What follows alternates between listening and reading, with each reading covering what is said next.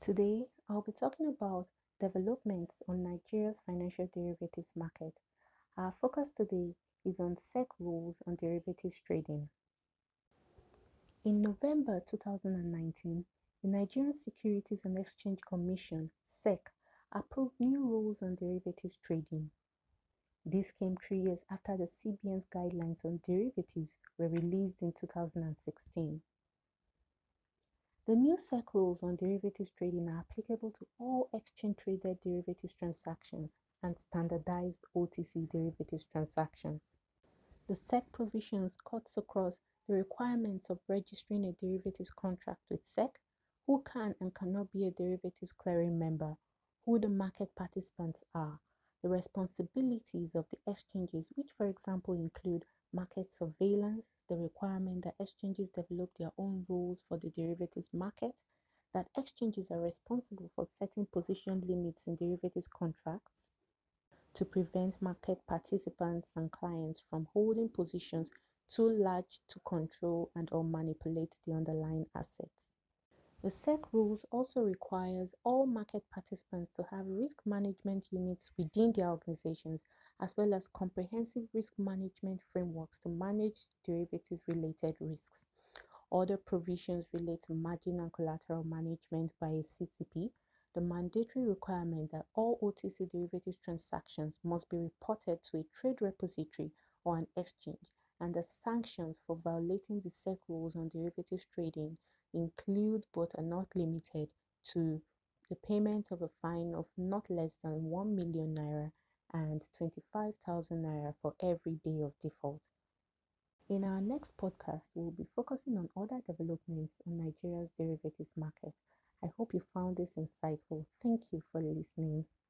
The financial crisis of 2007-2008 exposed a number of key weaknesses in global regulatory systems these regulatory weaknesses set the stage for significant losses for investors and consumers. As a result, regulators around the world have reached consensus on key areas of regulatory reform. One of the key themes driving regulatory reforms is investor protection. In today's podcast, our focus is on the Central Bank of Nigeria's Consumer Protection Regulatory Framework. My name is Dr. Sandra Ibiko Ogbonna. In 2016, the Central Bank of Nigeria issued the Consumer Protection Framework to enhance consumer confidence in the financial services industry. It was not until very recently, in December 2019, that all regulated financial institutions were mandated to develop internal policies to comply with the regulations. They were mandated to comply on or before March 31st, 2020. The provisions of Part 2 of the CPF Consumer Protection Framework particularly provides that financial contracts, for example, financial derivative contracts, are considered to be unfair if there are terms within the contract that are detrimental to the consumer or investor.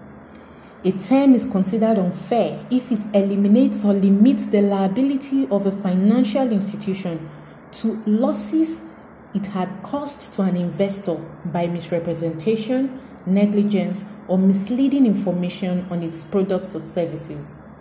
A term is also considered unfair if it limits or eliminates a financial institution's liability with respect to actions undertaken by the financial institution's employees, agents, or intermediaries. If a term eliminates or limits the rights of the consumer or investor to seek legal redress, then that term is also considered unfair. Therefore, where a contract has a term which is found to be unfair, it will be void and shall not be binding on the consumer or investor. In our next podcast, I'll be discussing other key investor protection provisions of the CBN's Consumer Protection Framework. Thank you for listening to today's podcast.